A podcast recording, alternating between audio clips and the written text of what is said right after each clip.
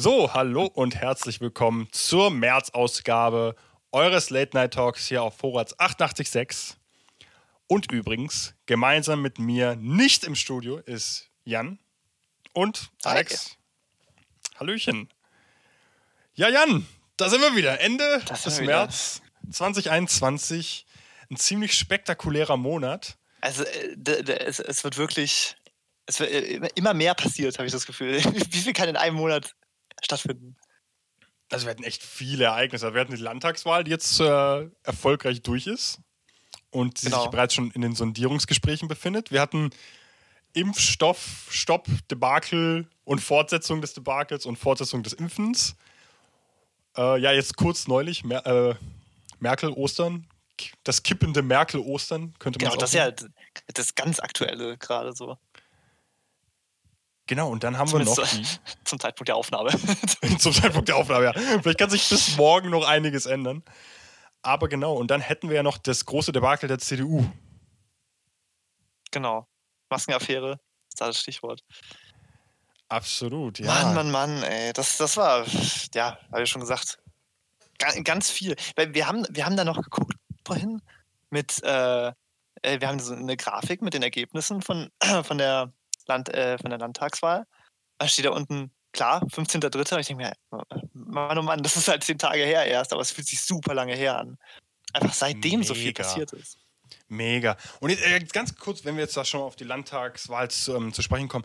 Wie, wie empfandest du eigentlich die Landtagswahl an sich? Ich meine, wir kamen auf der letzten schon nicht wirklich groß zu sprechen, bis auf natürlich, also wir kamen einigermaßen mhm. zu sprechen mit der Ästhetik von Wahlplakaten und ähm, unseren Prognosen auch gegebenenfalls für die Bundestagswahl und Landtagswahl. Aber wie hast du diese Wahl empfunden jetzt für das Megawahljahr 2021? Weil der Südwesten hat ja gewählt mm. und nicht nur mhm. Baden-Württemberg, sondern auch Rheinland-Pfalz.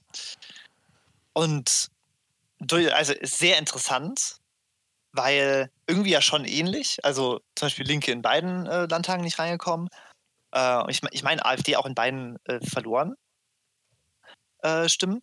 Aber äh, so, und, und, CDU natürlich so der, der äh, größte Verlierer der gesamten, äh, der beiden äh, Landtagswahlen. Und einmal sind halt Grüne so hoch bei uns und in, in Rheinland-Pfalz ist die SPD. Und da frage ich mich auch so, da hängt, glaube ich, viel auch an den Persönlichkeiten. Ne?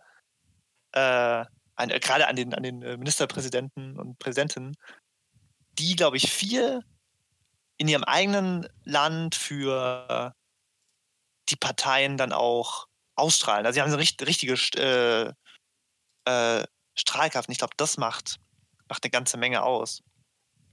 Weil, ja, da haben wir auch die, wir haben ja auch die Wahlplakate gehabt mit, mit, mit Winfried ganz prominent drauf natürlich. Ne? Ja, ne? mit Kretschmann. Also der Winfried, also wir können ja schon mal vorwegnehmen, in Baden-Württemberg hat es ja ganz gut gerockt. War jetzt weniger überraschend. Ich ja. hoffe, das haben auch alle mitbekommen. ähm, ja, es war auf jeden Fall ein grünes Heimspiel und für in, in bei den Pfälzern war es ja wirklich ein rotes, eine rote Dominanz, würde ich schon sagen. Also SPD mm. klar mm. vorne mit 35,7. Aber Die auch ein bisschen verloren. Da, ein bisschen verloren. Prozentpunkte seit von dem letzten Mal. Haben sie schon ein bisschen verloren. Aber die CDU und die AfD haben massiv eingebüßt und das ist ziemlich ja. dann auch, also jetzt für die Rheinland-Pfalz-Landtagswahl, ist auch ziemlich in, passend zur Landtagswahl ähm, hier in Baden-Württemberg. Ich meine, die AfD hat minus 5,4 Prozent verloren. Mhm. Die CDU hat 2,9 Prozent verloren. Und wir haben ja auch dann direkt nach der Landtagswahl mitbekommen, hier in Baden-Württemberg bei uns, nachdem Kretschmann ähm, mit dem vorläufigen amtlichen Endergebnis von einer Wahlbeteiligung von 63,8 Prozent eben die Mehrheit für sich beanspruchen konnte und jetzt somit sein drittes Kabinett schon einläutet, was schon ein bisschen krass ja. ist, wenn ich ehrlich daran zurückdenke. Das sind jetzt dann, wir haben dann bald 18 Jahre Kretschmann in Baden-Württemberg. Aber äh, wir, warte, Moment. Sechs Jahre pro Zehn? Kabinett. Nee, ist es sechs? Ich dachte, es wären fünf. Echt sind es fünf? Ich meine, äh, ich glaube, die letzte, letzte Landtagswahl war, glaube ich, 2016. Oh ja, tut mir leid, sorry. 15 ja, Jahre wert. Aber das ist auch verwirrend mit, weil im Bund ist es ja auch immer anders und so. Aber ja, ich kann mich äh, noch sehr lebendig erinnern, als, als äh, der, das erste Mal ein grüner Ministerpräsident äh, in einem Land äh, gewählt worden ist. Ja, da war ich noch in der Schule. So, also ja. so ist schon her. Muss man sich mal vorstellen. Ja, das ist schon, da ist absolut was dran. Und das Ding ist auch, das war auch so ein richtiges ähm, Baden-Württemberg- also ja. wirklich emanzipatorische baden-württembergische Momentum. Also wir hatten Stuttgart 21 und das war der große Bruch der CDU, was ja, eigentlich noch eine extra und übrigens Show, weil das war quasi das Vermächtnis des Mappus. So, die Grünen, die, der, der, Aufstieg der Grünen war eigentlich der Unfall des Mappus, wenn man, ja. das so. So, so heißt auch mein neuer Roman. der Unfall des Mappus. Nee, das Vermächtnis, das finde ich sehr das gut. Vermächtnis. Das klingt großartig. Aber das ja, du hast völlig recht. Aber man könnte es schon so sehen, dass, ich meine, der Mappus hat natürlich jetzt weitere Aufsichtsvorstände in auch ein eigenes Unternehmen gehabt, dem geht es sicher gut. Und er ja, spricht ja. auch sogar über eine mögliche Rückkehr über, ähm, in die Politik, aber das ist jetzt mal nur am Rande. Hoffen, hoffen wir nicht, dass uns das erstmal für die nächsten Jahre erspart bleibt. aber, aber, aber genau, der, der Punkt ist ähm, jetzt für die ähm, Landtagswahl hier bei den Grünen. Die Grünen haben ja 2,3 Prozent dazu geholt und das ist schon ja. amtlich. Man merkt, dass natürlich ähm, die Linke und die sonstigen natürlich halt sch schwer abgeschlagen sind, um irgendwie innerhalb des linken Spektrums hier Fuß zu fassen. Ich meine, die Tierschutzpartei sowieso mit 0,9 Prozent ja, im Niemandsland.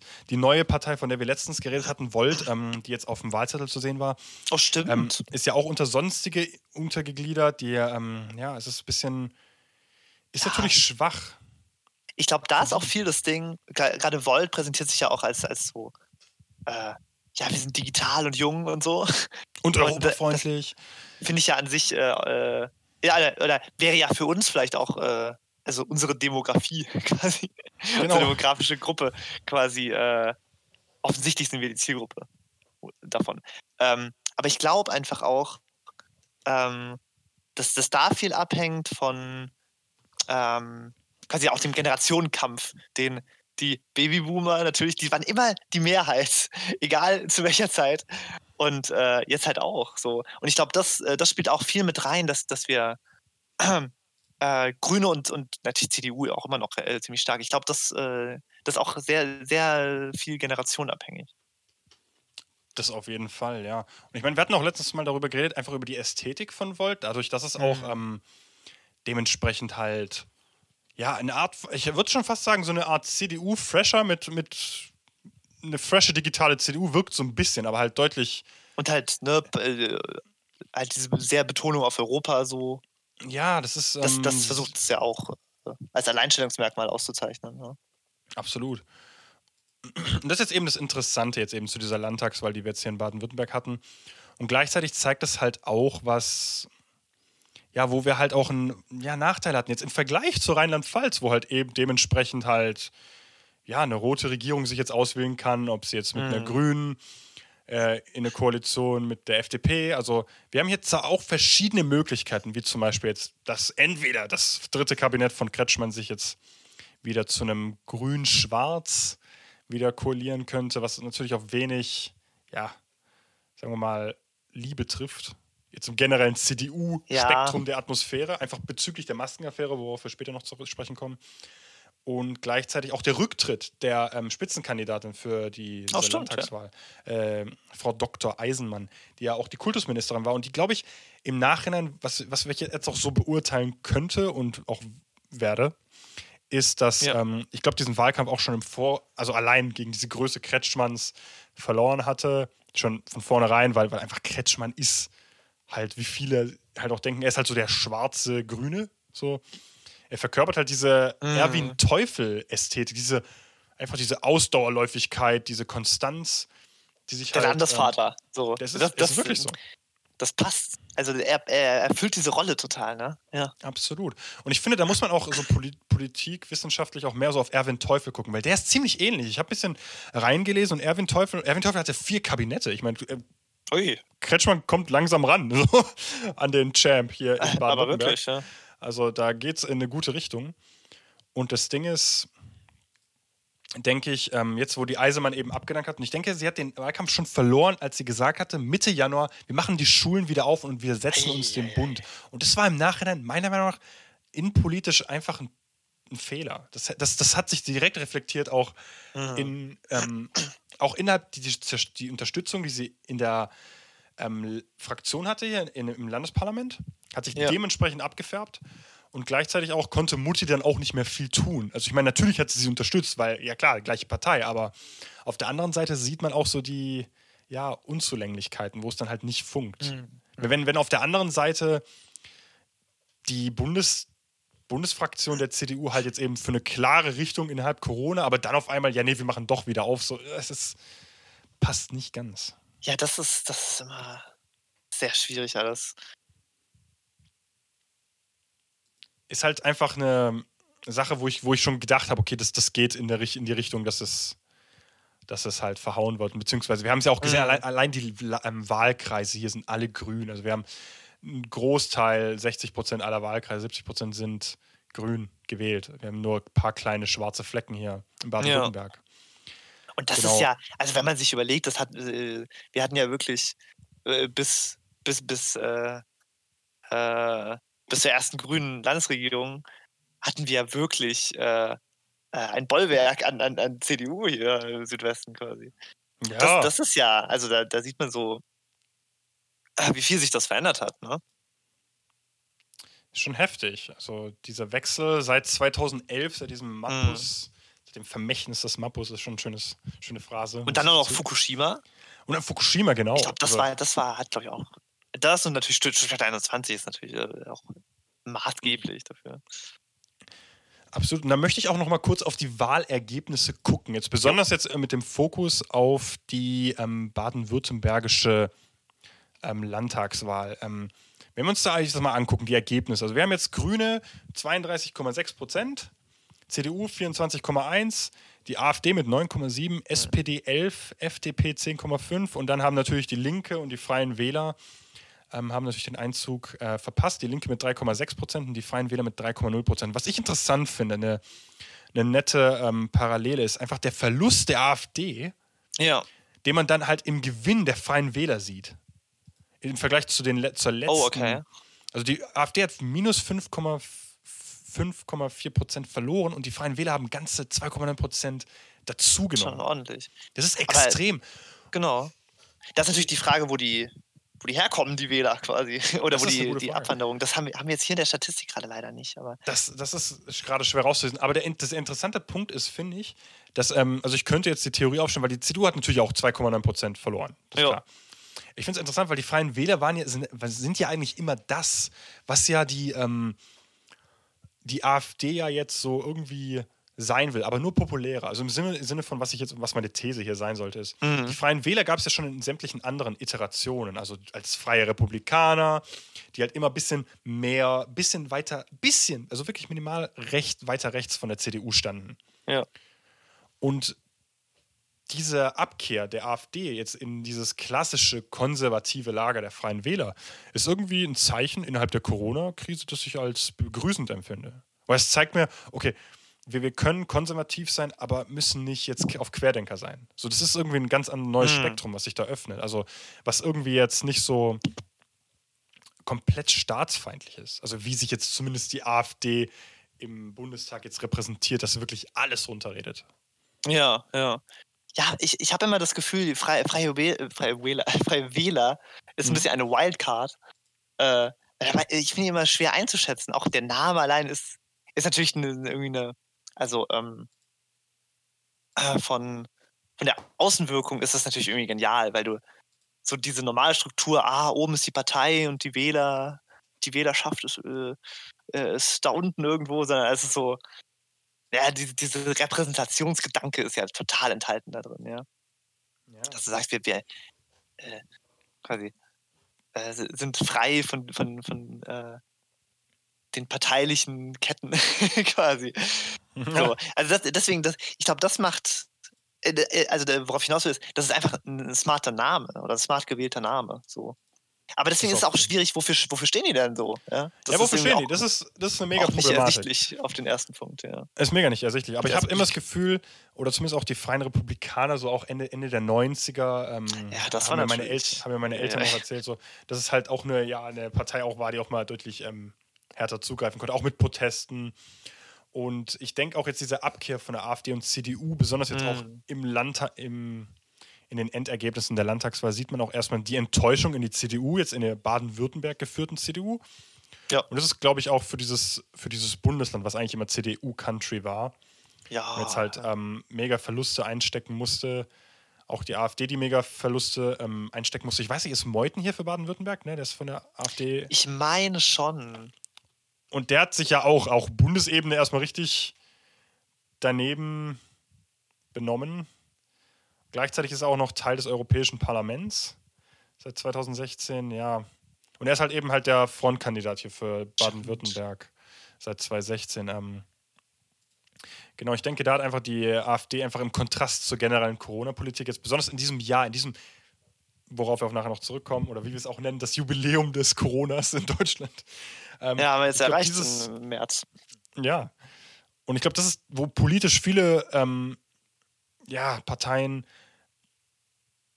wirklich hätte viel rausschlagen können oder beziehungsweise auch durch nichts tun, durch einfach Verhalten mitschwimmen und, und auch konsequent sein mit dieser Corona-Politik, so wie die FDP. Mhm. Einfach auch, ja, wir, wir bleiben liberal, wir, wir versuchen den Einzelhandel zu retten, aber wir wollen natürlich auch, dass Corona halt dementsprechend eingedämmt wird. Und das sieht man auch in der Landtagswahl. Die FDP hat 2,2 mhm. Prozent dazugelegt. Liegt jetzt das ist ja auch interessant, ne? Liegt Hätte einfach jetzt schon mit guter ähm, Linie da mit der SPD, mit 11 Prozent. Also wir könnten jetzt verschiedene Koalitionsmodelle sehen eben wir könnten Schwarz-Rot-Gold sehen, wir könnten Grün-Schwarz wieder sehen, wir könnten eine Ampelkoalition sehen. Also sehr viele interessante ähm, Möglichkeiten sind da jetzt offen. Ja, meine, das, wie, deswegen, wie bewertest du das jetzt? Sehr spannend. Ja, also ich, ich frage mich wirklich, also das, das ist eine sehr interessante Situation, weil einerseits also wir haben, wenn wir es ne, mit, mit Rheinland-Pfalz nochmal vergleichen, haben wir eine geringere Fragmentierung. Ne? Wir haben eine Fraktion weniger im ja. Landtag. Das macht es ja erstmal, ja gut, das ist die Frage, macht es das leichter oder schwieriger, Koalition ähm, zu bilden. Ne? Aber also im Grunde haben wir doch, also was halt der interessante Punkt ist, ist, dass das äh, äh, Grün-Rot halt nicht geht in Baden-Württemberg. Ja, das dass es geht da nicht, nicht nee. reicht. Weil das, das wäre ja. Und das wäre genau ein Sitz, der fehlt. Ein Mandat. Ja, das, äh, äh, Warte mal, das Leben schreibt schon die spannendsten das ist schon Dinger. Weil das wäre ja quasi das Revival von 2011, äh, äh, Cashman 1 quasi. Und deswegen, ja, also, also das, äh, man hat so das Gefühl, es läuft dann irgendwie mit, mit äh, Grüne und CDU irgendwie hinaus, weil das ist auch eine solide Mehrheit und es ist eigentlich auch immer besser. Ne? Du hast weniger Koalitionspartner. Es gibt ja also generell, gibt es ja einfach selten, ja, kommt schon vor, aber gibt es halt nicht so oft, dass, dass man es mit drei Fraktionen hat, äh, eine Koalition. Aber äh, ja, wer weiß. Also äh, ich könnte mir auch äh, vorstellen, dass, äh, dass es quasi die, die Ampel wird. Könnte ich mir auch vorstellen. Ich kann mir das sogar auch gut in Rheinland-Pfalz vorstellen. Was auch Stimmt, da, weil da, da reicht es auch nicht, gell? Da reicht es auch nicht. Äh, Rot-Grün reicht nicht, nee. Da könnte eine Ampel sogar funktionieren. Ähm, das ist schon hm. interessant, also in welche Weiten das gehen kann. Und da möchte ich auch nochmal darauf hinverweisen, auf diese möglichen Koalitionsmöglichkeiten, dass ich auch, der Kretschmann, der macht ja überhaupt gar keinen Druck. Also ich habe das Gefühl, auch jetzt in den Sondierungsgesprächen, auch in den Berichterstattungen, der nimmt es komplett locker. Ich meine, klar ist auch, dass. Ähm, das ist ja seine Persona, ne? Das, das ist absolut seine, seine, sein Schaffen, einfach diese Gelassenheit. Ähm, gleichzeitig aber auch vermittelt das auch irgendwie, habe ich das Gefühl, auch diese gesunde Basis oder diese gesunde Grundhaltung jetzt für die Grünen in der Bundestagswahl. Also beziehungsweise noch in den restlichen Landtagswahlen, die wir noch vor uns haben. Die noch in diesem, ich weiß gar nicht, welche Wahlen stehen hier noch an, das bin ich jetzt nicht ganz genau so im Kopf, aber Oh, das habe ich gerade, habe ich aber auch nicht auf dem Schirm gerade. Aber die Bundestagswahl jetzt im 21, ja. da habe ich das Gefühl, da nehmen die Grünen natürlich Kretschmann als wie immer als eben dieses Fundament für weitere Erfolge. Mhm. Aber ob sich dieser Erfolg auch ja kopieren lässt, übernehmen lässt für, für eine Bundes wer weiß, sogar eine Bundesregierung, das wäre wär natürlich eine haushohe also. Ne, also ich glaube, jetzt äh, äh, äh, quasi Ende März können wir auf jeden Fall sagen, CDU auf jeden Fall äh, äh oder ganze Union äh, steht erstmal geschwächt da, vor allem also nach den Landtagswahlen, nach Maskenaffäre äh, und so weiter. Das ist ja auch die Frage, was in den nächsten Tagen und Wochen noch passiert. Und Grüne erstmal glaube ich, schon erstmal gut da, so, weil da wirklich solide gewonnen. Äh, ja, das, äh, das ist natürlich, äh, das stärkt die Partei natürlich. Ne? Absolut. Und das Interessante ist jetzt auch nochmal zu den anderen Landtags, ähm, Landtagswahlenterminen.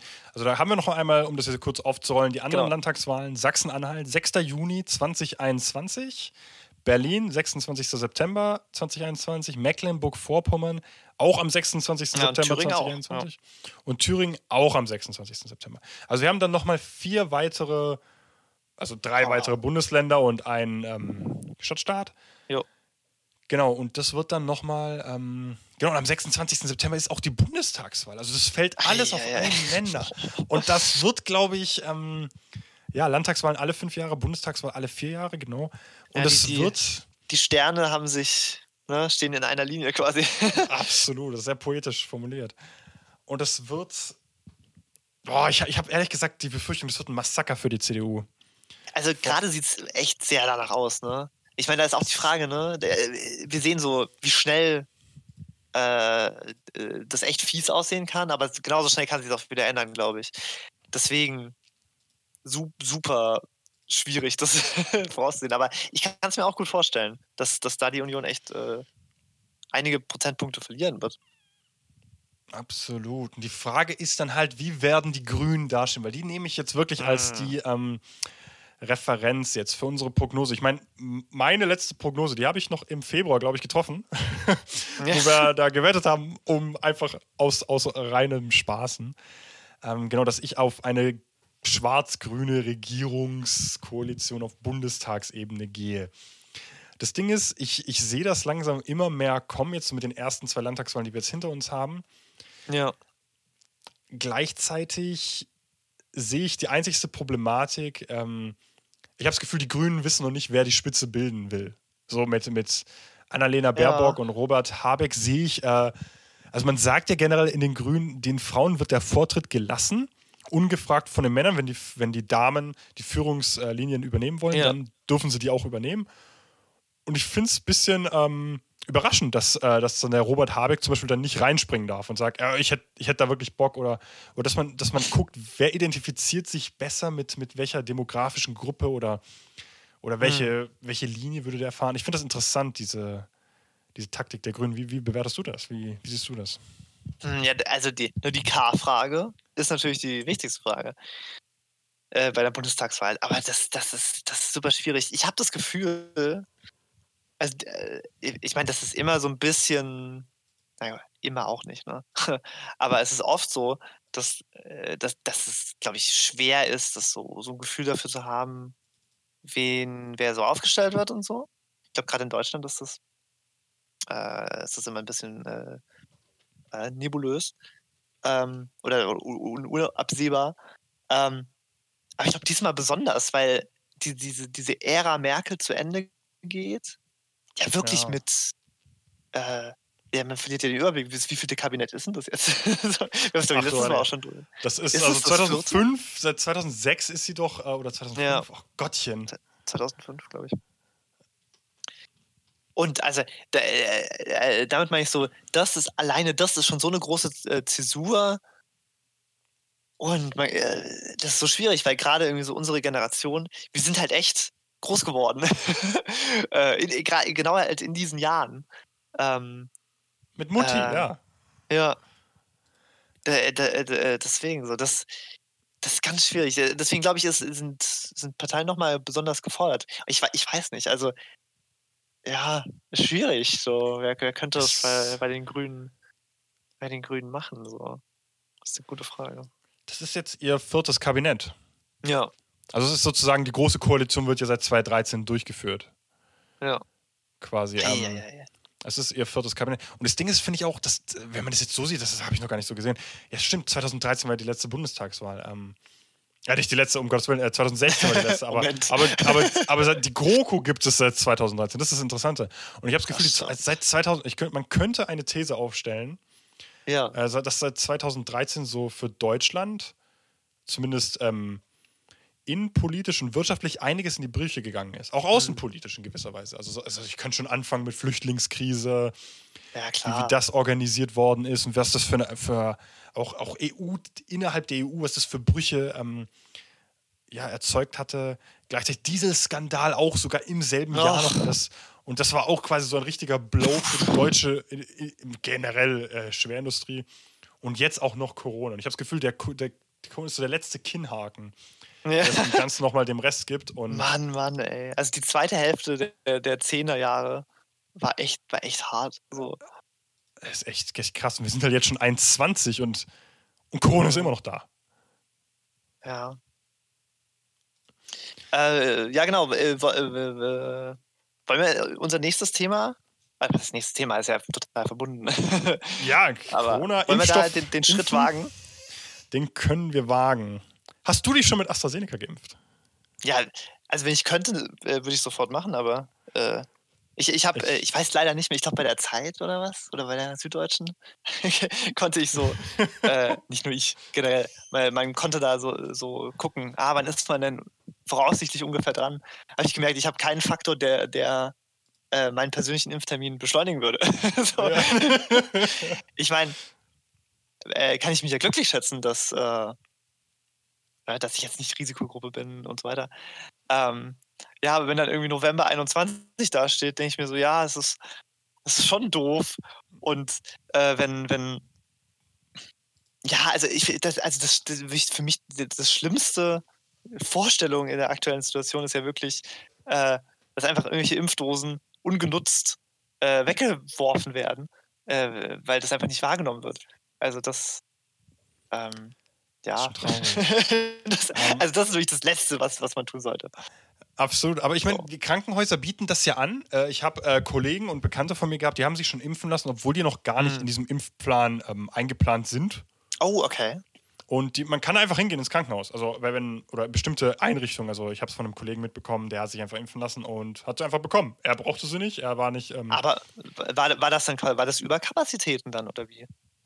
Ja, weil es, äh, manche Leute verpassen zum Beispiel ihre Impftermine, nehmen ja. die extra nicht an, aus ja. bestimmten, ja, aus, aus der Sorge, aus, ähm, wie wir auch mitbekommen haben, jetzt in diesem sehr ereignisreichen ja, richtiger Krimi. Ähm, März, dass AstraZeneca gestoppt wurde, also wirklich ein Impfstopp.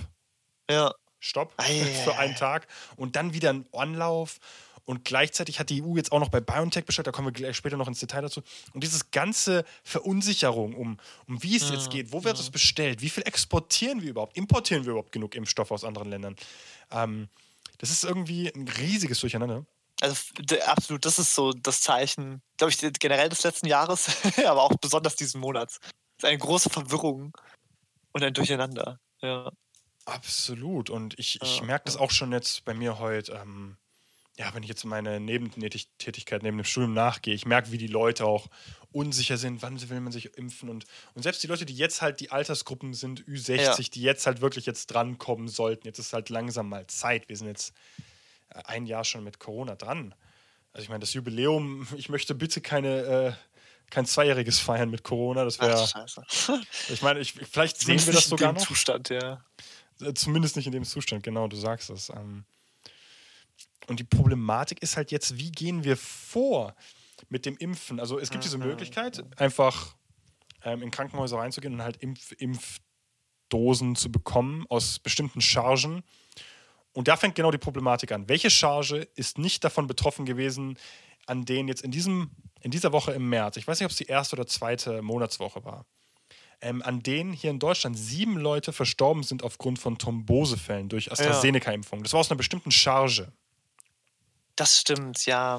Und die wurde dann aber eingestellt. Das, da gab es Fälle in Dänemark, in Italien wurde es eingestellt, in Südkorea sind fünf Leute umgekommen durch AstraZeneca-Thrombosen und auch noch vielen anderen. Island hat auch dicht gemacht. Irland, ja, beziehungsweise die, die äh Frage ist halt, ne, inwiefern hängt das zusammen? Wie, genau. wie viel höher ist das Risiko? Das, das ist halt das Schwierige, weil, weil diese, ich meine, wenn man dann redet, du sagst irgendwie fünf Leute in, äh, in Südkorea, wie viele Leute wurden geimpft? Ja, das ist die Sache. Äh, ja. Zehntausende und noch mehr. So. Also, das ist halt. Äh, ja. Absolut, ja. Das, das macht es so unberechenbar, ja. Diese, diese seltene Nebenwirkungen sind ja das Schwierigste zu erforschen. So weil, weil sie eben so selten sind. Ne? Du brauchst ja eine ja. riesige äh, Grundgesamtheit, um damit es überhaupt auftritt. Ja. Absolut. Und ich meine, die, die, die, wir, wir haben ein Video zum Beispiel von MyLab, das hatten wir, werden wir auch noch verlinken und unsere anderen sämtlichen verwendeten Artikeln für diese Show über den AstraZeneca-Impfstoff, in dem hm. sie aufklärt. Und das hast du mir geschickt. Ähm, genau. Magst du es gerne noch mal kurz zusammenfassen? Oh Gott. also ganz im Detail habe ich es nicht mehr drin, aber sie, äh, was sie ja eigentlich irgendwie äh, richtig gut macht, ist so, sie, sie dröselt so die Geschichte auf, wie das, wie das jetzt passiert ist, was, was genau vorgefallen ist.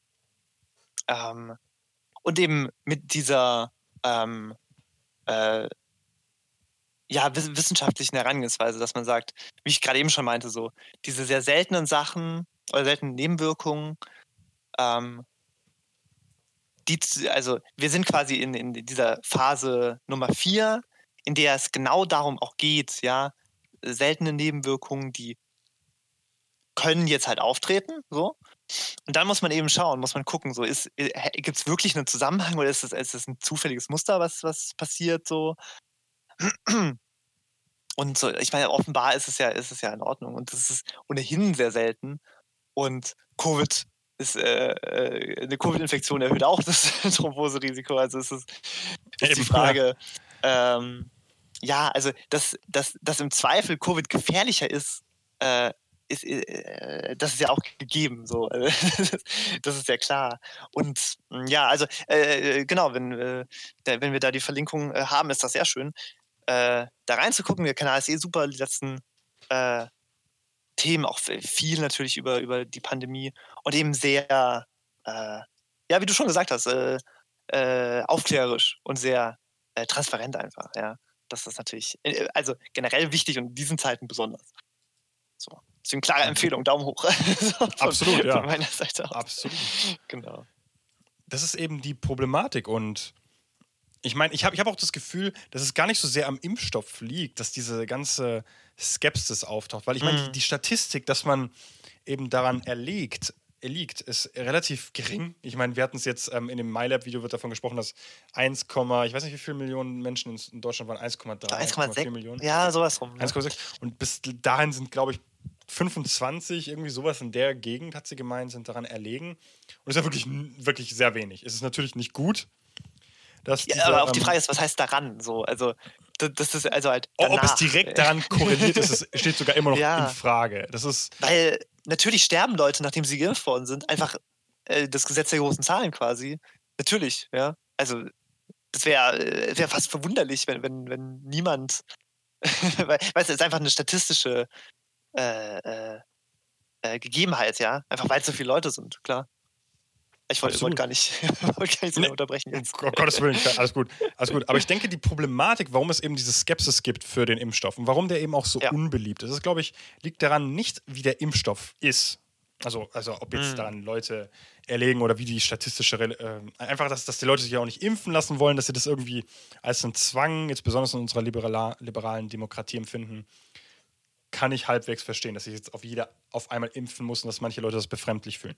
Aber gleichzeitig hilft es halt uns, diese Herdenimmunität zu erreichen und ja. daher auch dieses Virus in gewisser Weise einzunehmen, anstatt diese sämtlichen Corona-Strategien, die der Bund versucht zu fahren mit, ja, wir, wir machen extrem Lockdown, wir lockern mal wieder und dann, und dann, dann sieht man auch, wie diese Corona-RKI-Kurve da sich quasi einmal ja. in einem Lockdown erstmal schön in die Knie geht und dann wir lockern wieder ein bisschen, so wie, der Sa wie das, das Saarland jetzt versucht zu machen und dann gehen sie wieder ja. schön hoch. Ja. Also irgendwie bringt es halt, ist eine Reise ins Nirvana und gleichzeitig, ja, brauch, braucht man halt wirklich, ja, ich würde schon sagen, da muss Mutti jetzt halt mal, ich meine, es ist ja letztes Jahr ihre Kanzler, Kanzlerkandidatur, aber sie muss halt mal weichen, weil wir brauchen einen Corona-Kurs, der ein bisschen mehr hinter den Ohren hat. Und da kommen wir später auch nochmal drauf ins Detail. Und ich denke, dass die Problematik, warum AstraZeneca eigentlich so unbeliebt ist und auch so mhm. von vielen Leuten so, auch irgendwie das Wort AstraZeneca, ich weiß auch nicht, das wurde so, so, so verdreckt von diesem ganzen, von all dem, was passiert ist jetzt im März, habe ich Gefühl. Ich habe, ich das kann es. Hier, also, ne? Diese, so viel negative PR ja. um, dieses, um dieses Produkt. es ist ja wirklich ein Produkt, man muss dafür ja, zahlen. Ja, das, das ja. Das ist ja auch noch eine Sache. Ähm, was, was ich glaube, wo, wo es schon anfing, ne, das liegt ja daran, auch AstraZeneca ist ein, ist ein Vektorimpfstoff so quasi die, die klassische Art, wie Impfstoff funktioniert. Erklärt MyLab auch wunderbar. Ich hatte davor keine Ahnung. Genau, es ist kein mRNA-Impfstoff. Das auch. Und die, dieses mRNA-Ding ist ja ganz neu, ja. Das ist ja, das ist ja äh, eine Weltneuheit quasi gewesen. Genau, und es ist kein mRNA-Impfstoff, das ist ein Vektor, das ist ein ganz re regulärer Vektor, genau, das, äh, die, die, klassische Art. Der Johnson Johnson ist, ist auch ein Vektor-Impfstoff. Äh, und ähm, also die, offenbar ist es jetzt so, dass die mRNA-Impfstoffe, ne, äh, Pfizer und, und ähm, hier Moderna, dass die äh, äh, mit einer höheren Wahrscheinlichkeit eine Infektion, wohlgemerkt, äh, verhindern. Ne? Also da, da, sprechen wir von, von 95 und mehr. Und bei AstraZeneca waren es, äh, ich, ich meine, man hat immer um die 70 gesprochen. Also wir hatten Zahlen, weiß ich nicht genau, ja, das, das guckt bitte nach, bevor ihr das mal erzählt. Aber die Sache ist, äh, ist eben ähm, äh, die, die, die, diese Effektivität von einem Wirkstoff.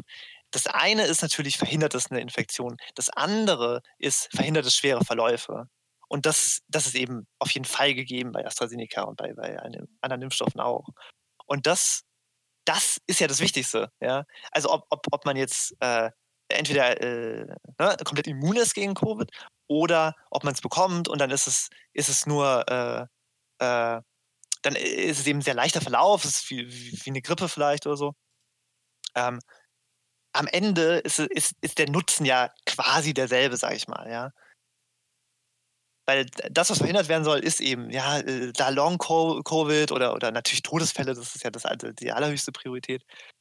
Genau, und ich glaube, das ist in der Kommunikation viel ähm, nee, äh, oder, oder eine, ne, ne, ne Fehlkommunikation hat da, glaube ich, stattgefunden. Weil oft war dann so, ah, das ist nicht so effektiv, äh, weil es eben weniger Infektionen verhindert. Ähm, also ja. Also ist er, ist er quasi schlechter und lohnt sich gar nicht. Und, äh, aber das, das worauf es wirklich ankommt, sage ich mal, zumindest äh, äh sehe ich das so. ähm, da, Herdenimmunität. So, ja. Genau, und eben schwer, schwere Verläufe äh, Vorzubeugen. einzudämmen. Genau. Und Ding, ja. Sorry, bitte. Genau, äh, äh, da, äh, das, sind, das ist mir jetzt gerade eingefallen. In dem äh, MyLab-Video geht es auch um, um äh, Stichwort äh, Endemie. Das heißt, wenn ein Virus, jetzt zum Beispiel eben die äh, B17 so und so viel Mutation von Covid, wenn die hier heimisch wird, das, also das meint man mit Endemie, dass es dann darauf hinausläuft, dass man früher oder später einfach sehr wahrscheinlich irgendwann sich damit infiziert. Und dann ist eben die Frage, äh, ja, wenn, wenn man geimpft ist, ist es entweder ein ganz äh, leichter Verlauf oder man kann es ganz verhindern. So. Dann, das ist ja die Idee so, ne? Dann ist es quasi so, als, als hätte man es schon gehabt und der Körper kann es schon äh, bekämpfen und so weiter. Genau. Genau. Ja, Weil und das ist so auf halt lange Sicht ist das wichtig. Das ist es so zu sehen, so. Weil was sind die Optionen, ja? Genau. So, aber jetzt genau, äh, absolut. halte ich meinen Mund kurz. nee, nee, alles gut, alles gut, um Gottes Willen. Wir sind hier in einem Podcast, wir haben Zeit, alles gut, Jan. Ähm, genau, die, die, das Ding ist, wie du sagst, dieses Endemie, wenn, wenn, wenn sich das hier wirklich fest verankert und wir kriegen das nicht mehr weg, so, dann müssen wir halt irgendwie entgegenwirken. Und der Punkt ist, was viele Leute unterschätzen, ist, wenn halt Leute schon ähm, Corona-Krankheitsverläufe hatten, also die sie hm. überlebt hatten und wieder zurückgekommen sind, natürlich haben die massive körperliche Beschwerden danach. Und das hatten wir auch, glaube ich, auch schon in der letzten das Folge kann, Das kann halt echt fies sein so. Es kann echt fatal sein, also bis zu Lähmungen, beziehungsweise ähm, Nervenausfälle, ähm, ja, beziehungsweise sogar ja, das Immunsystem ist einfach dementsprechend und, und die, auch Lungenvolumen fällt auch, ähm, mhm. wird auch massiv eingedämmt. Also viele Probleme, die auftreten. Gleichzeitig sind es aber auch schwere Krankheitsverläufe bei Kindern, habe ich sogar gesehen. Ich habe heute ähm, äh, in den SWR-Nachrichten PIMS-Verläufe gesehen. Also Kinder, die dann auf einmal massive Immunsystemkrankheiten ei, haben, seitdem ei, Corona ei. da ist. Und ich denke mir, das können wir uns nicht erlauben. Und das ist eine Problematik, ja. wie du sagst, dass, dass, wir uns wenigstens damit etwas impfen. Und das ist dann auch, und auch wenn, ich meine, AstraZeneca ist immer noch eine starke Impfung. Das hat nichts damit zu tun. Aber ich habe das Gefühl, mhm. eben durch diese letzten paar Monate, wo das so durch, den, durch die ganze Dreckkeule durchgezogen. Weil du blickst ja nicht mehr durch, ja. Also du hörst dann tausend Sachen, ja. Und, und, du kannst auch suchen nach Artikeln. Ich meine, wir haben das auch gemacht. Und du suchst dann halt nach Artikeln. Du willst halt alle Impfstoffe irgendwie verglichen haben. Oder zumindest die Charakteristika, Kosten, Entwicklungszeit. Ja. Das kannst du nicht mehr finden, weil das alles so voll ist mit verschiedenen Ansichten und, und, und Nachrichten. Es ist nirgendwo mehr zusammengetragen. Und ich glaube, das Ding ist auch, weil AstraZeneca oder Johnson Johnson Vektorimpfstoffe sind und eigentlich der ja. RNA-Impfstoff, also mRNA-Impfstoff, der wirklich ja in Deutschland entwickelt wurde, diese Technik ist aus Deutschland. Ja. Und wir bekommen die erst jetzt im zweiten Quartal 2021 mit einer Bestellung durch die EU, die direkt an Deutschland geht, von 200.000 Impfstoffen von BioNTech Pfizer nach Deutschland. Gleichzeitig sollte aber AstraZeneca auch 180.000 Impfstoffdosen ab dem zweiten Quartal 21 nach Deutschland schicken, aber sie weigern sich und schicken nur noch 70.000 rüber. Moment, Gleichzeitig 70.000, 70 Millionen. 70.000, soweit ich es verstanden habe. Ja, aber das ist ja nichts. Das kann sicher? ich meine, das ist, weil das wäre super wenig. Da kriegst du ja nicht mal Stuttgart mitgeimpft. Naja, es ist immer ein Anfang, aber ich kann es noch mal kurz fake checken. Ich, ich, weißt du gerade Fake checken? Fakt checken. Guck mal, das war ein Folter. Also. Nee, weil da, da man kommt ja auch mal durcheinander mit den Zahlen, ne? Aber auf jeden Fall, das, das äh, ja, ey, so, ist schwierig. Aber AstraZeneca ist doch, ist doch äh, Englisch-Schwedisch, ne? Genau. Ja. Mann, Mann, ey, das ist kompliziert alles. ich meine, äh, wenn du sagst, äh, äh der, der Bion BioNTech Pfizer ist natürlich, ist natürlich äh, äh, aus Deutschland, aber halt auch Amerika. Pfizer ist ja ein amerikanisches äh, Unternehmen. Genau, und wir haben jetzt eben die Corona-Zahlen. Nee, du kannst, kannst bitte nochmal bitte kurz ausführen. Ähm, was genau? äh, über die. Auch eine Entschuldigung, sorry, es sind Millionen, auch Gottchen. Es sind ja, aber ich, ich dachte auch, das wäre jetzt, Um Gottchen, jetzt habe ich es so. Es sind 200 Millionen zugesagte Impfstoffdosen von BioNTech Pfizer. 200 Millionen, okay. Und, und ursprünglich waren es eigentlich 180 Millionen von AstraZeneca. Okay. Und von Johnson Johnson kommen 50 Millionen und jetzt kommen aber nur von AstraZeneca, weil sie sich weigern, aufgrund der bezüglichen, ja, der Politik und das Image, den Image-Schaden, den jetzt eben AstraZeneca erleiden musste, kommen jetzt nur 70 Millionen nach Deutschland. Genau, 70 das, äh, Millionen. Äh, ich möchte das nochmal ganz kurz korrigieren. Ja. ja, ähm, ja. Ich meine, gut, man braucht ja, man braucht ja bei AstraZeneca zwei äh, äh, Dosen. Ich glaube, man braucht bei allen zwei Dosen, oder? Bei Johnson Johnson glaube ich nicht. Das Warum ist ja dann nicht nur Johnson? Also, aber ja, habe ich auch geklaut irgendwo aus, aus Twitter oder so. Ähm, ähm, ja, genau, also deswegen muss man das ja auch immer noch halbieren und so.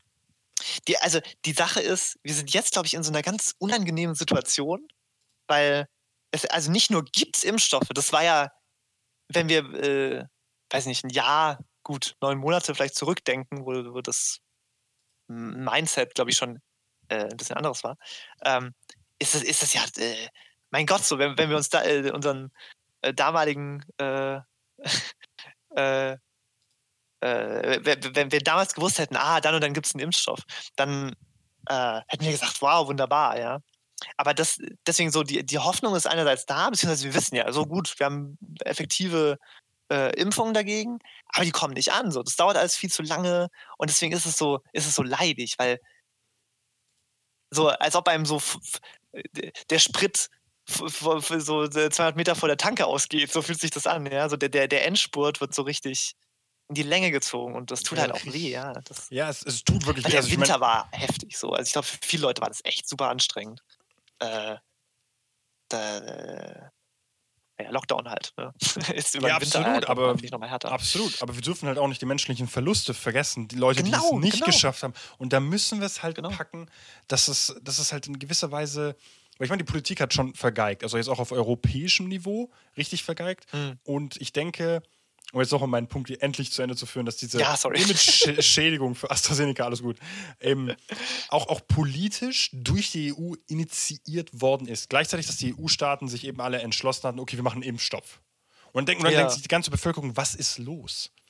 Mhm. Und dann genauso wie hier auch in Deutschland. Ich meine, ich hatte vorher die ganzen Länder erwähnt, wo es eben gestoppt wurde. Und da gibt es auch noch viele weitere, besonders im skandinavischen Bereich, hat noch viele ausgesetzt. Ja, ne? Ja. Und dann gab es auch bei uns diesen eintägigen Stopp. Und dann hieß es ja gut. Nur einen Tag. Ich, der war, glaube ich. Länger. Der war nicht lange. Der war ein Tag, zwei das Tage. War auf jeden Fall kurz, ja. So, und dann, also das und dann, Wochending. Und dann hat man einfach nur einen Aufkleber draufgehauen und das war's. Ja, stimmt, ja. Und dann geht's weiter. Und das ist halt. Das ist, wo, wo bringt uns das hin? Also, wo, wo ich es auch sehe, ist, ist, dass in der Kommunikation das alles so schwierig ist. Weil das, das verwirrt einen ja so, so sehr. Ich meine, wir sind jetzt irgendwie auch in der Lage, wir haben irgendwie auch, oder wir nehmen uns auch irgendwie die Zeit, das irgendwie so äh, äh, auseinanderzunehmen und, und versuchen, das zu verstehen. Aber das ist ja wirklich schwierig. Äh, das ganze Zeug. Deswegen, ja, es, äh, das, ist, das, das ist echt eine, ein Stresstest. So. Ja, und die European Agency dafür, die dafür zuständig ist, eben ja. die EAEM, nee, Entschuldigung, nee, sie heißt EMA, so. oder? EMA, genau. Ja. Die dafür zuständig ist, eben ja, European Medicines Agency, um das halt zu überprüfen. Ich meine, gleichzeitig, das, das tut so eine, eine Verwirrung und auch, und auch Unsicherheit in der Be Bevölkerung schüren. Und gleichzeitig denke ich, dass dieses, dass der Impfstoff an sich nicht das Problem ist, sondern eher, wie ja. das alles drumherum darum gehandelt wird. Und deswegen ja. ist dieser Impfstoff leider schon von seit seiner Konzeption zum Scheitern verurteilt, weil wir so ein Missmanagement mm. haben um, mhm. um das Ganze herum. Ich meine, ich kann es verstehen, wenn natürlich ich, ich, ich, ich kann es absolut nachvollziehen. Dieser, dieser Vergleich ist absolut berechtigt, dass eben die Pille aufgegriffen wird als, mhm. als Thrombosefälle. Das ja. kann absolut passieren. Das die wird einfach verschrieben und so weiter. Ja. Genau, die wird komplett einfach verschrieben, ohne sämtliche große ähm, Bedenken. Und dann passiert jetzt bei einer Corona-Impfung so. Das ist jetzt nicht gerade eine Sternstunde für die Politik, wenn so ein Vergleich gemacht werden muss. Gleichzeitig denke ich, dass, dass es eben nicht darum geht, dass sich jetzt jeder. Ähm, jeder in der Bevölkerung jetzt denkt, dass jetzt ein Experte von ja, oder Ahnung hätte von Stochastik oder ein medizinischer Experte wäre. Ja, das sind ja wirklich komplexe Themen. So. Das sind komplexe Themen, keine Frage. Aber man darf, ich glaube, man darf da eben nicht die, Be die, Beunruhigung und Sorge der Bevölkerung unterschätzen, weil das ist das mhm. alles, was es ja, was es ja wirklich antreibt. Und ähm, deswegen darf man nicht die Leute einfach so runterreden, ja, ihr seid doch jetzt eh keine medizinischen Experten, ihr habt doch eh keine Ahnung von mhm. Stochastik. Das ist nicht der Punkt, sondern es geht darum, wir müssen den Leuten versuchen, die Angst zu nehmen um gemeinsam nach vorne zu gehen. Und leider schafft es weder unsere Bundesregierung noch eben auf europäischer Ebene. Jetzt, ich meine, die European Medicines Agency versucht sicher ihr Bestes, ich bin überzeugt davon, aber gleichzeitig ja. ist, tut es überhaupt gar keine Hoffnung schön, wenn es überhaupt dazu kommen muss. So irgendwie. Ähm, ja, ja. Ähm, ja, deswegen denke ich nicht, dass es ein Problem ist durch die Entwicklung der Pharmakonzerne, auch mm. wenn die mhm. natürlich ihr Bestes tun und auch AstraZeneca den Impfstoff in andere Länder, Kontinente exportieren exportiert, ohne große Gewinne einzufahren. Die verkaufen das wirklich für den Preis der Herstellung in, in bestimmte Regionen. Mhm. Und gleichzeitig denke ich dann halt auch, dass die EU mit diesem Missmanagement, besonders in Deutschland, wo wir, wo wir hier so skeptisch sind, weil diese Diskrepanz zwischen mRNA, okay, wir können keinen mRNA-Impfstoff ja. haben, obwohl wir den selber entwickelt haben. Hm, scheiße.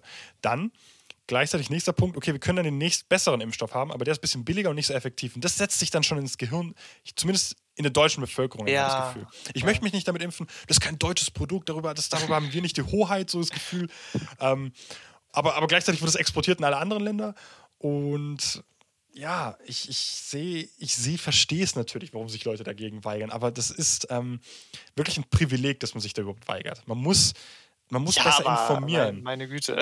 man muss besser informieren und die Leute da wirklich, ähm, wirklich an die Hand nehmen und sagen, okay, wie wir. Das, das, ich würde es sogar empfehlen, wenn Politiker sagen, ich habe AstraZeneca im Geimpft. Ja. Wenn die nach vorne treten, genauso wie der griechische Premier hat es gemacht. Der, hat, der, mhm. hat sich impf, der mhm. hat sich impfen lassen und der steht voll dazu. Und ich habe noch keinen Politiker von uns hier gehört, ich habe mich impfen lassen. Also ich, ich kenne noch keinen. Das stimmt. Ja, die sind noch nicht dran, ne? Das, das ist aber noch zu jung und gesund. Aber das ist doch irgendwie auch blöd. Ich meine. Ja, äh, äh, das, das ist ja auch so eine Frage, weil wann impft man? Äh, die, die, müssten sich eigentlich schon als erstes, weil die, die sind natürlich. Das hat schon eine Vorbildfunktion. Du hast recht, so, so, ein bisschen Pathos auch vielleicht, ja. So. Ja, und das ist etwas Pathos ja. und, und ein bisschen äh, Führungsrolle, die auch in der Bundesregierung fehlt. Ich meine. Ja, das ist so ein bisschen äh, abhanden gekommen, so in den letzten Jahren, habe ich das Gefühl, ne? Und ich meine, da fangen wir ja auch genau dort an, ähm, mit diesem Gefühl, was abhanden gekommen ist, womit wir jetzt in die Maskenaffäre ja einsteigen. Jo. Ich meine, die CDU, Merkels Multipartei für gute 15, 16 Jahre jetzt eben, ist schwer angeschlagen. Ja. Das, also das war wirklich, das war, das war eine ganz fiese Geschichte, die ja auch immer noch im, im äh, äh, Unfolding ist quasi. Also, da tun sich aber nicht Abgründe auf. Immer mehr Leute äh, äh, hängen da mit drin. Das, äh, das, das ist ja das Verrückte so. Ne? Dass es nicht nur irgendwie ein, zwei waren, sondern immer, immer mehr. So. ja, also ich glaube, äh, äh, haben wir ja schon gesagt, ne, riesiger Image-Schaden äh, und also auch, äh, also schon ohne die Maskenaffäre ist, sind quasi die Landtagswahlen ganz schwierig gewesen. Oder kriege ich jetzt gerade die Timeline durcheinander? Nee, es war schon danach, gell? Ähm, die Maskenaffäre oder? Ja. War das nach der, den Landtagswahlen? Och Gottchen, du, du fragst mich jetzt. Mein Argument. Ich, glaube, glaub, das war so währenddessen. Es, ja, es, es fing an am 10. so ungefähr. Okay. Also es, es kam durchgesetzt, also das mit dem Sparen kam jetzt so nach der hm. Landtagswahl raus. Ja, ja, ja. Aber jetzt äh, zum Beispiel die dubiosen Deals zur, zur wo das, das halt länger, angesickert ja. ist, schon, ist schon so Anfang März kam das wirklich höher. Hm. Mit, mit den ähm, Rücktritten. Ja. Mit den Rücktritten innerhalb der Partei. Genau.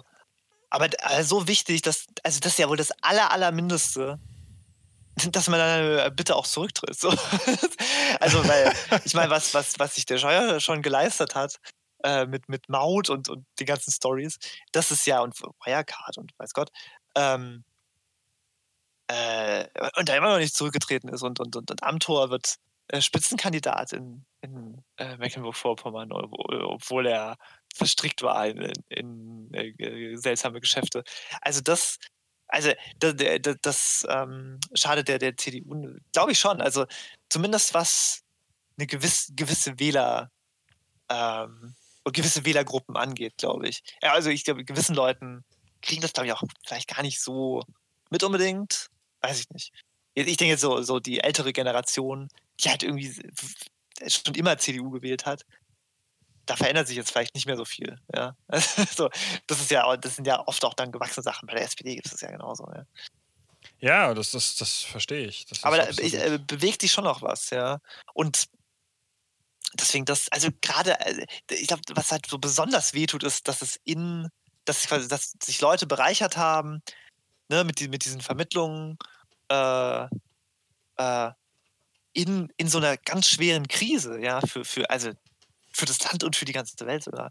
Und, und, und das, das wirkt, das wirkt dann halt nochmal äh, äh, ja, ekliger so. Deswegen glaube ich, dass das wird noch lange äh, die Union Also ich denke auch mit, ähm, mit dem AKK-Debakel, mhm. nachdem man versucht hatte, eben ja, eine Art zweite Merkel 2.0 da irgendwie zu installieren. Und das hat eben, ist nach hinten losgegangen. Und man merkt jetzt halt auch die Limits von dieser Merkel- Herrschaft, 15, 16 Jahre lang, dass jetzt halt wirklich der Drops ausgelutscht ist und jetzt eben die CDU natürlich auch aufgrund dieser Dominanz durch Mutti, natürlich in eine, natürlich verstärkt auch durch die Skandale, durch die Maskenaffäre, was natürlich extrem ist und worauf wir jetzt auch gleich noch ins Detail zu sprechen kommen. Man sieht halt, dass die CDU seit ja, ich würde schon sagen, seit der, seit der Flüchtlingskrise wirklich in so einem Downtrend ist. Einfach weil sie halt mhm. immer regieren muss und halt immer angemeckert wird und halt auch nicht mal ähm, ja, Wähler tanken kann. Sie kann halt nicht, ähm, kann halt auch nicht mal zurücktreten. Ähm, weil ich kann mir vorstellen, die SPD sehnt sich jetzt eben nach der Opposition. Eben, ich meine, es sind jetzt ja. acht Jahre für die jetzt GroKo und und die Mann, SPD Mann, verliert Mann. an Wählerzahlen, wo es nur geht. Ich meine, wir sehen es ja schon in der BW-Landtagswahl. Die FDP steht eins zu eins mit der SPD. Ja. Also ich meine, die SPD war nie besonders stark in, in, in Baden-Württemberg. In Baden-Württemberg nicht, aber es ist schon erschreckend. Es ist trotzdem, trotzdem tough, auf jeden Fall. Ja, also. Es ist äh, immer noch sozialdemokratisch. Es ist immer nicht, nicht so, dass es nicht ganz so ähm, in der Minderheit war wie jetzt. Also das ist, ja, ja. Ist ja, natürlich eine äh, krasse Sache. Das würde der Partei auf jeden Fall gut tun, in der Opposition sein zu können. Und so, ob man sich vorstellen kann, ob eine CDU jemals in der Opposition sein kann. Finde ich schwer. Ja, also äh, ja, Schröder wirkt sehr weit weg. So. Also die Erinnerung verblasst langsam. Bei unserer Generation sowieso. Aber ja, es, also das, deswegen, ich glaube, das wird. Also, das finde ich so krass, wenn man. Das hatten wir hm, bei den US-Wahlen, als wir darüber gesprochen haben, vor mittlerweile fast einem halben Jahr. Oh mein Gott, die Zeit vergeht so schnell. Ähm, Gott, das ist ja wirklich schon so lange her. ja, das ist wirklich ähm, so lange her. Ähm, äh, da, da, haben wir, äh, da habe ich auch gesagt, so, boah, ich kann mir gar nicht vorstellen, wie, wie es in einem Jahr sein soll. So, ja? weil, das, weil so viel Un Ungewissheit da war. Und das ist jetzt genauso halt äh, in, in, dem deutschen Kontext. Weil wer, wer wird Kanzler, Kanzlerin sein? So, das ist. Das ist eine ja. sehr gute Frage. K-Frage ist wirklich sehr dominierend. Ja, weil die hat sich einfach die letzten, letzten Male halt gar nicht gestellt, so wirklich, ja. Beziehungsweise wir hatten halt immer Steinbrück, äh, äh, hier Schulz und so weiter als Herausforderer. Aber Merkel war halt immer gesetzt. So. Und das, ja, diese Sicherheit hat man jetzt einfach nicht mehr. Ja, und diese Sicherheit ist halt extrem angebröckelt, allein durch diese Corona- ja, das ja. Durch, dieses Corona-Missmanagement, aber auch gleichzeitig durch die Maskenaffäre, was natürlich einen massiven Schnitt in die CDU hervorgerufen hat. Ich meine, es ist nicht der erste Großskandal der CDU. Wir möchten das jetzt nicht her hervorpushen, als ob es jetzt schon das bei erste... Kohl oder alles. Ja, ja, es gab schon genug äh, Fehltritte auch, ja. bei Schäuble. Der, der Koffer, ja. der Koffer mit dem Geld. Der Koffer mit dem Geld und da gab es auch einige... Ähm, ja, sogar ähm, Tote, also Le Leute, die sich umgebracht hatten, innerhalb der CDU Ende der Neu Anfang, Anfang 2000. Also es gibt sehr bizarre Stories, die sich einfach das Leben genommen hatten. Ähm, ja, es gibt, äh, gibt sehr, sehr, sehr tragische Stories. Aber die sind jetzt auch nicht so weiter wichtig. Ähm, es geht eher darum, was es jetzt für die CDU jetzt in, in der Gegenwart bedeutet. Und gleichzeitig denke ich, dass wir da mit einem Statement anfangen sollten, die meiner Meinung nach ähm, quasi ein Gesicht darstellt für den Neuanfang der CDU. Und ich würde sagen, das ist der Brinkhausen. Da hören wir mal kurz in O-Ton rein. Wir brauchen eine neue Philosophie für den nationalen Katastrophenschutz. So wie das jetzt funktioniert, kann es nicht weitergehen. Und deswegen habe ich auch gesagt, wir brauchen in diesem Land nicht nur eine Reform, sondern wahrscheinlich sogar eine kleine Revolution. Auf diesem Land, auf diesem Staatswesen liegt der Staub von 200 Jahren. Und diesen Staub, den müssen wir jetzt spätestens in der Krise beseitigen. Aber, das ist äh, auch eine Wahrheit, für die aktuelle Pandemie können wir nicht auf eine Revolution warten. Da müssen wir handeln. Aber man kann dann von mir als Politiker erwarten, dass ich priorisiere. Und wenn ich priorisiere, dann stelle ich fest, dass sich heute über 20.000 Menschen neu infiziert haben.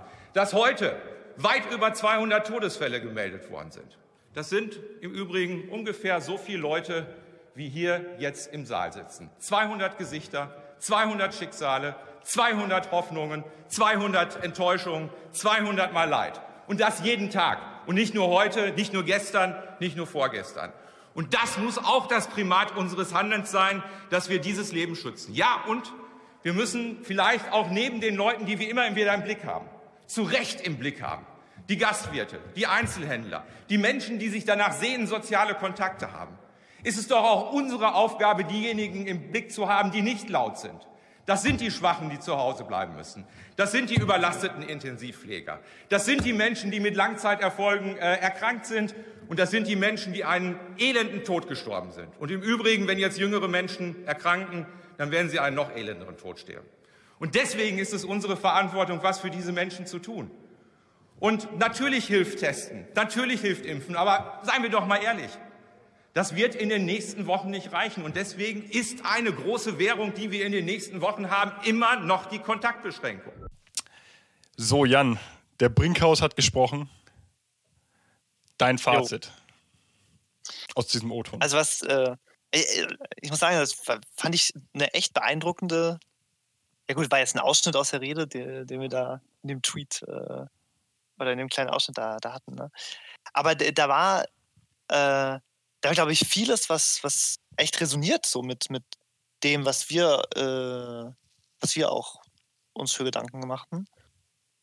Deswegen, und ich fand, äh, ich fand den, ja, doch den gewissen Pathos, den er ja mitbringt, ja, ist ja dann doch ziemlich äh, energisch, wir haben es ja gerade gehört.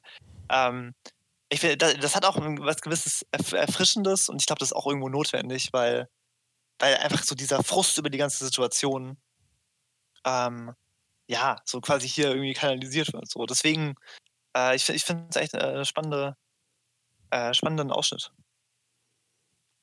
Absolut, kann ich dir nur zustimmen. Es ist schon interessant, wie sehr das im Kontrast steht zur klassischen Merkel-Herangehensweise, mhm. würde man sagen. Jetzt besonders auch nach ähm, der aktuellsten Nachricht, die wir haben, dass der Oster-Lockdown doch gekippt wird vom 1. bis 5. April der findet nicht statt, da das einfach zu kurzfristig ist und da das wohl bürokratisch nicht möglich ist, wie auch gerichtlich das durchzuziehen auf die einzelnen mhm. Bundesländer.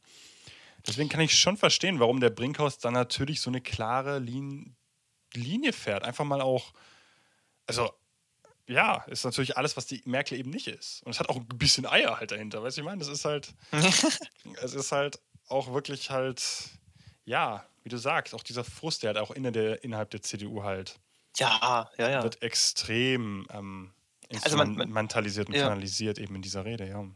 Ja, da, da, also da fühlt man sich als, als Bürger irgendwie dann doch so ein bisschen äh, repräsentiert. So. weißt du, aber auch einfach so, weil man sich denkt, so, Mann, das, irgendwie ist es auch so ein bisschen Verzweiflung. Ja, also wir, wir wissen ja schon, welche Maßnahmen was bringen.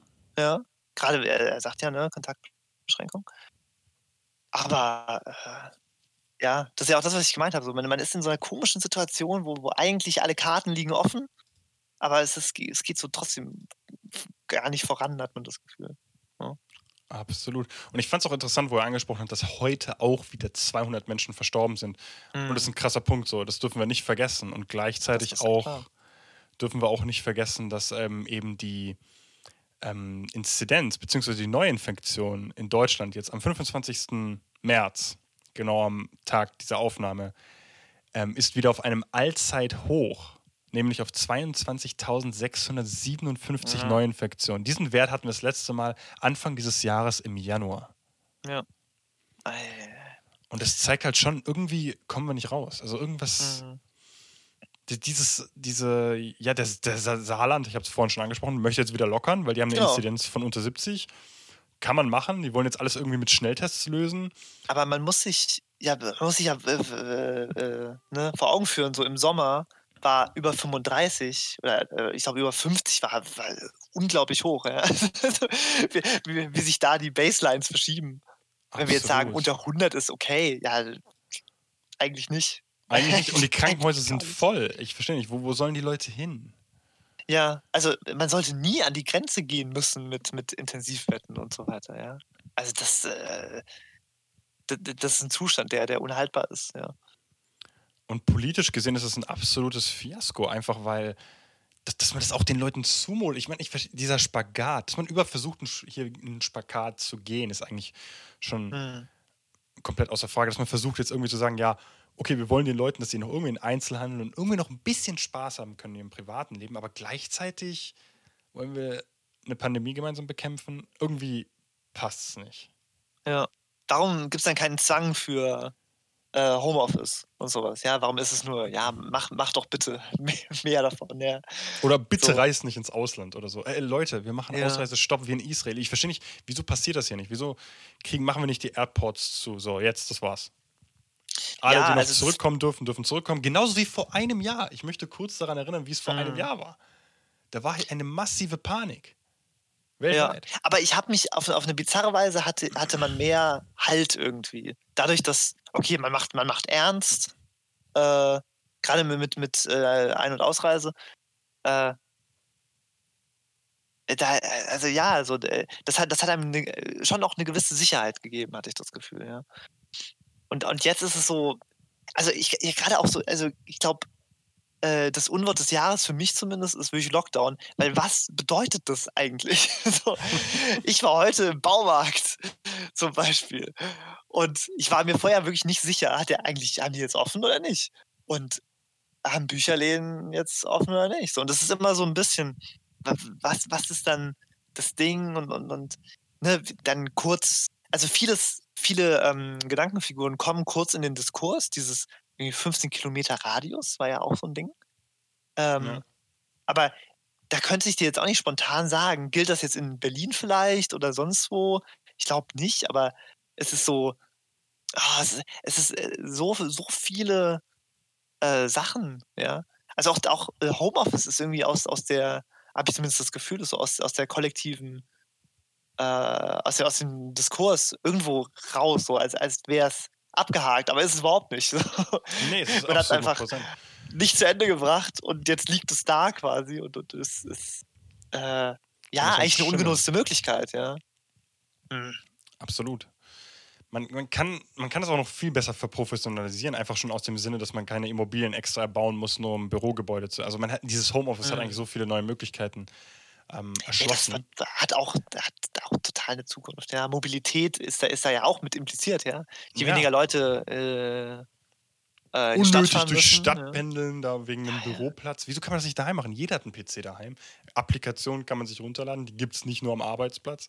Ähm, Das hat, es ist, glaube ich, eine Revolution, die schon viel früher hätte eintreten müssen, aber die ja. auch ein Stück weit ähm, ja, verwurzelt ist in dieses konservative 9-to-5 Work-Life-Balance. Ja, und Style. Ne, in Deutschland mit ja. den Kupferleitungen und allem. Also, Kupfer, da hat man alles, alles verschlafen, ja, so. ja. Aber das begann ja schon in den 80er Jahren. Ach Gott, ja. Helmut Kohl hatte die Möglichkeit gehabt, ja. riesige Leitung, schon Ende da, der 80er, da, Anfang der 90er. Und, und, er hatte gemeint, ich zitiere, ja. das Internet wird kein großes Ding. Nein, und, äh, wirklich. Ich weiß nicht, aber äh, zumindest er hat es runtergespielt. ja, da kannst du nicht sagen, ich zitiere. das suche ich jetzt.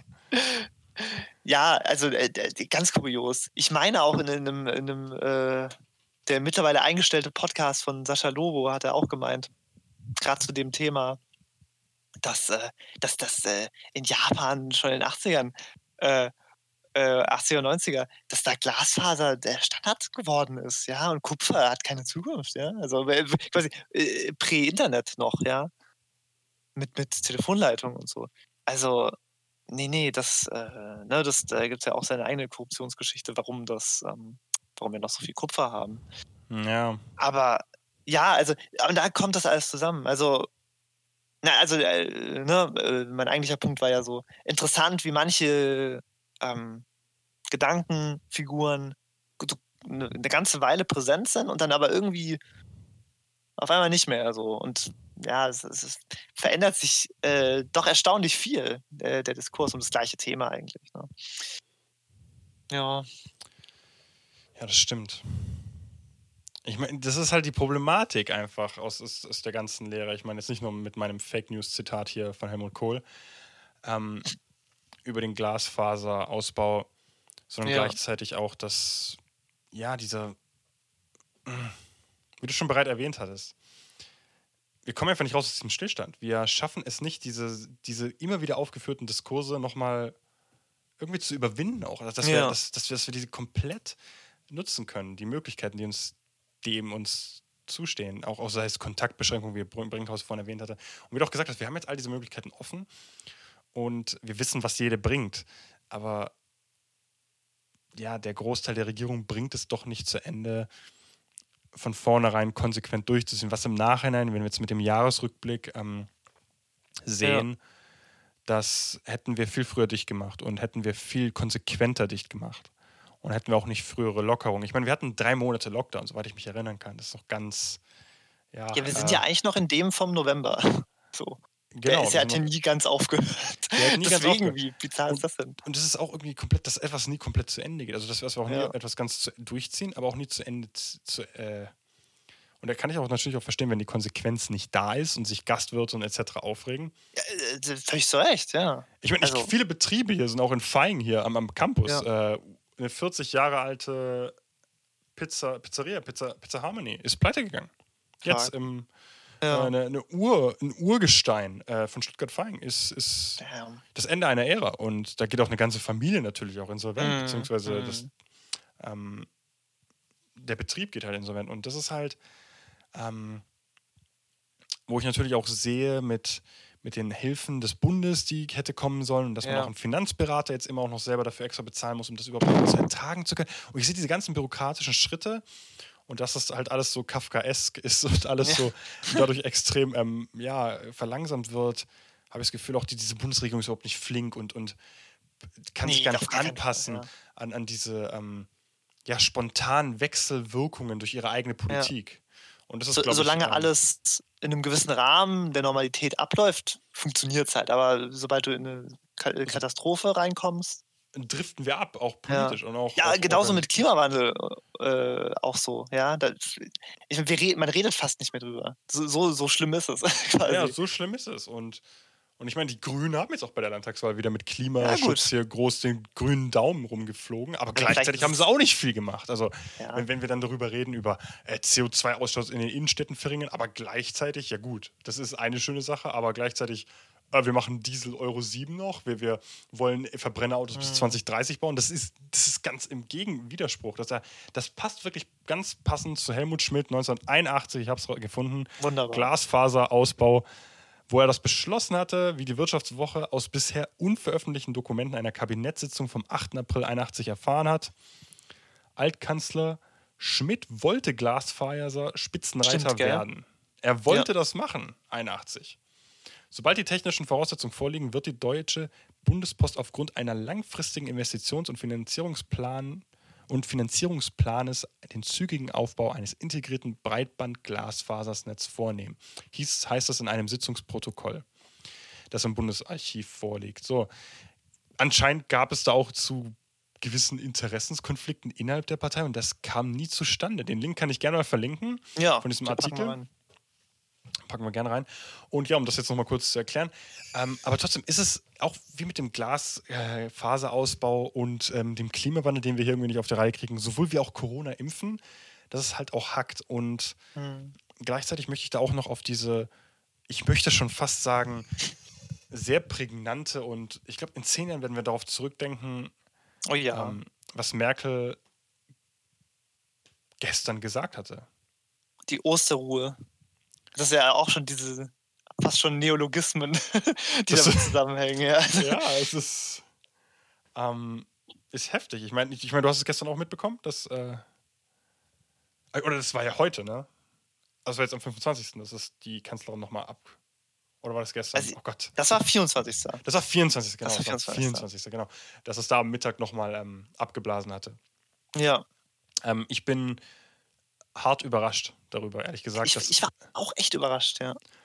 Ich habe das nicht kommen sehen und ehrlich gesagt verstehe ich auch nicht, warum.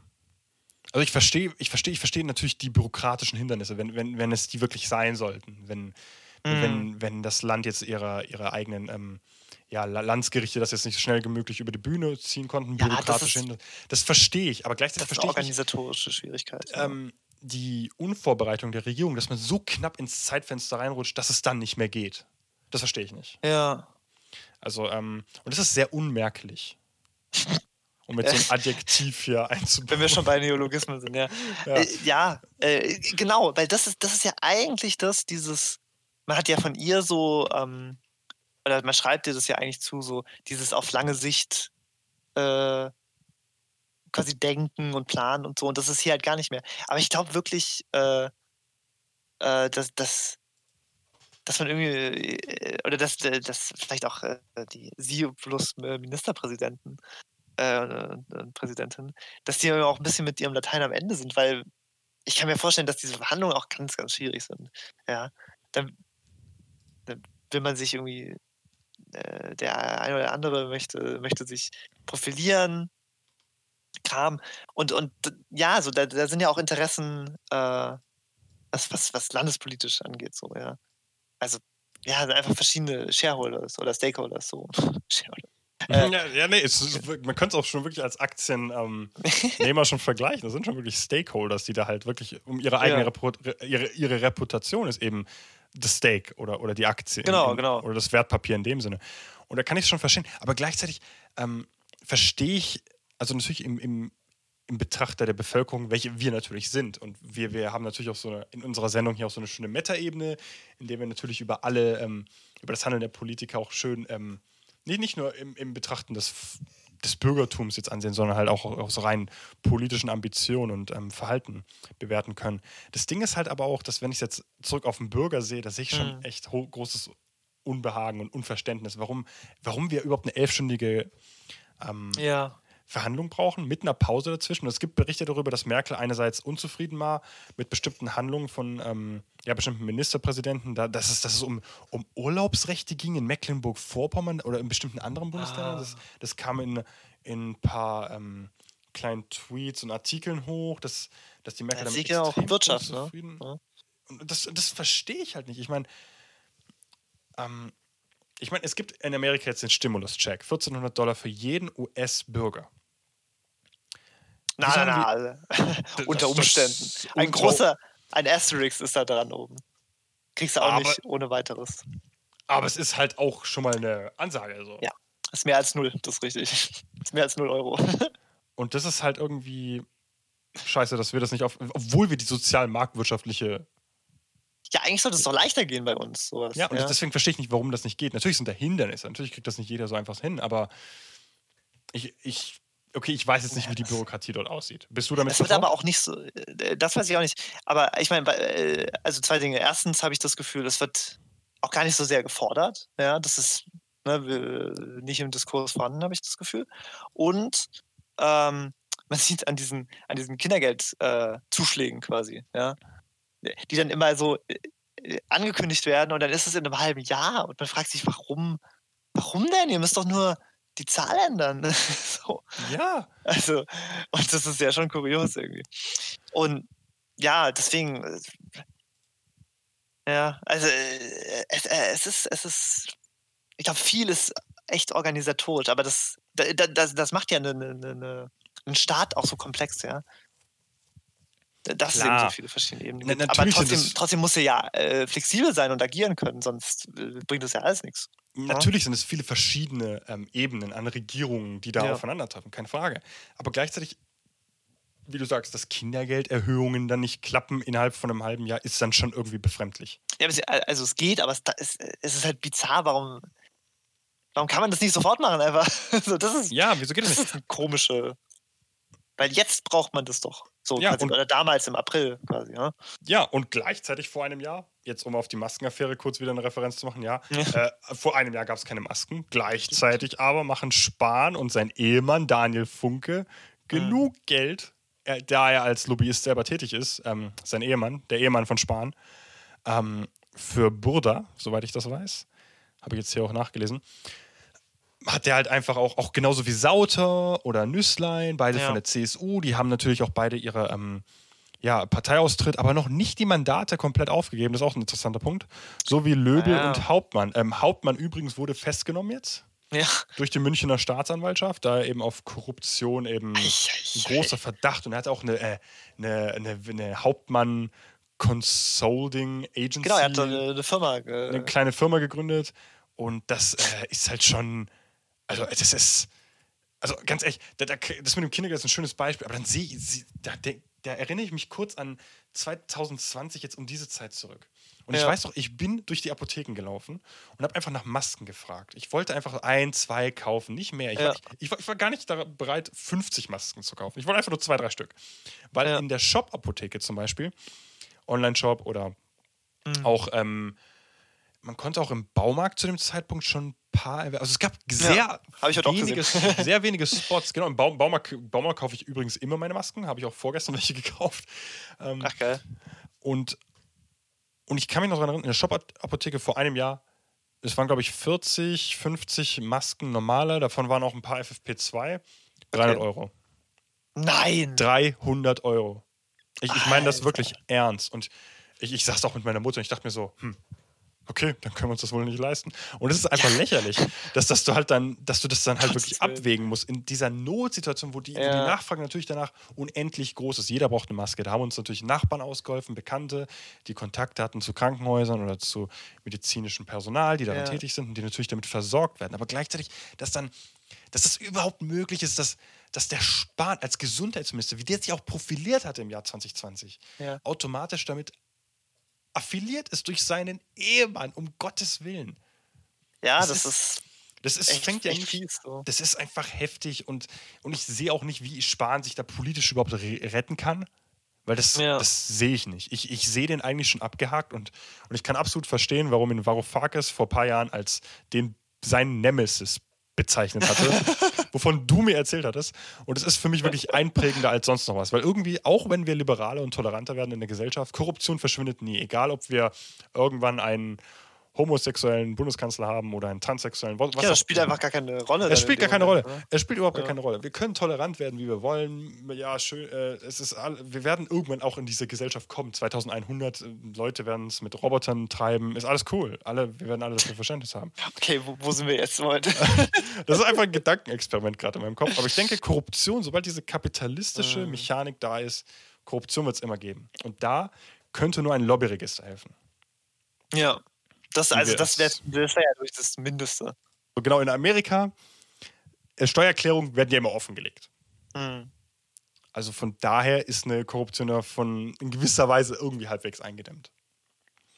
Es Deswegen, ist ein bisschen schwieriger, genau. Ein bisschen schwieriger. Deswegen hören wir da kurz mal rein in einen kleinen Aufspieler, den wir vorbereitet haben zum Thema Lobbyregister. Eben solche Einkünfte künftig sichtbar oder noch besser äh, verboten werden. Also gerade Lobbytätigkeiten von Abgeordneten müssten verboten werden.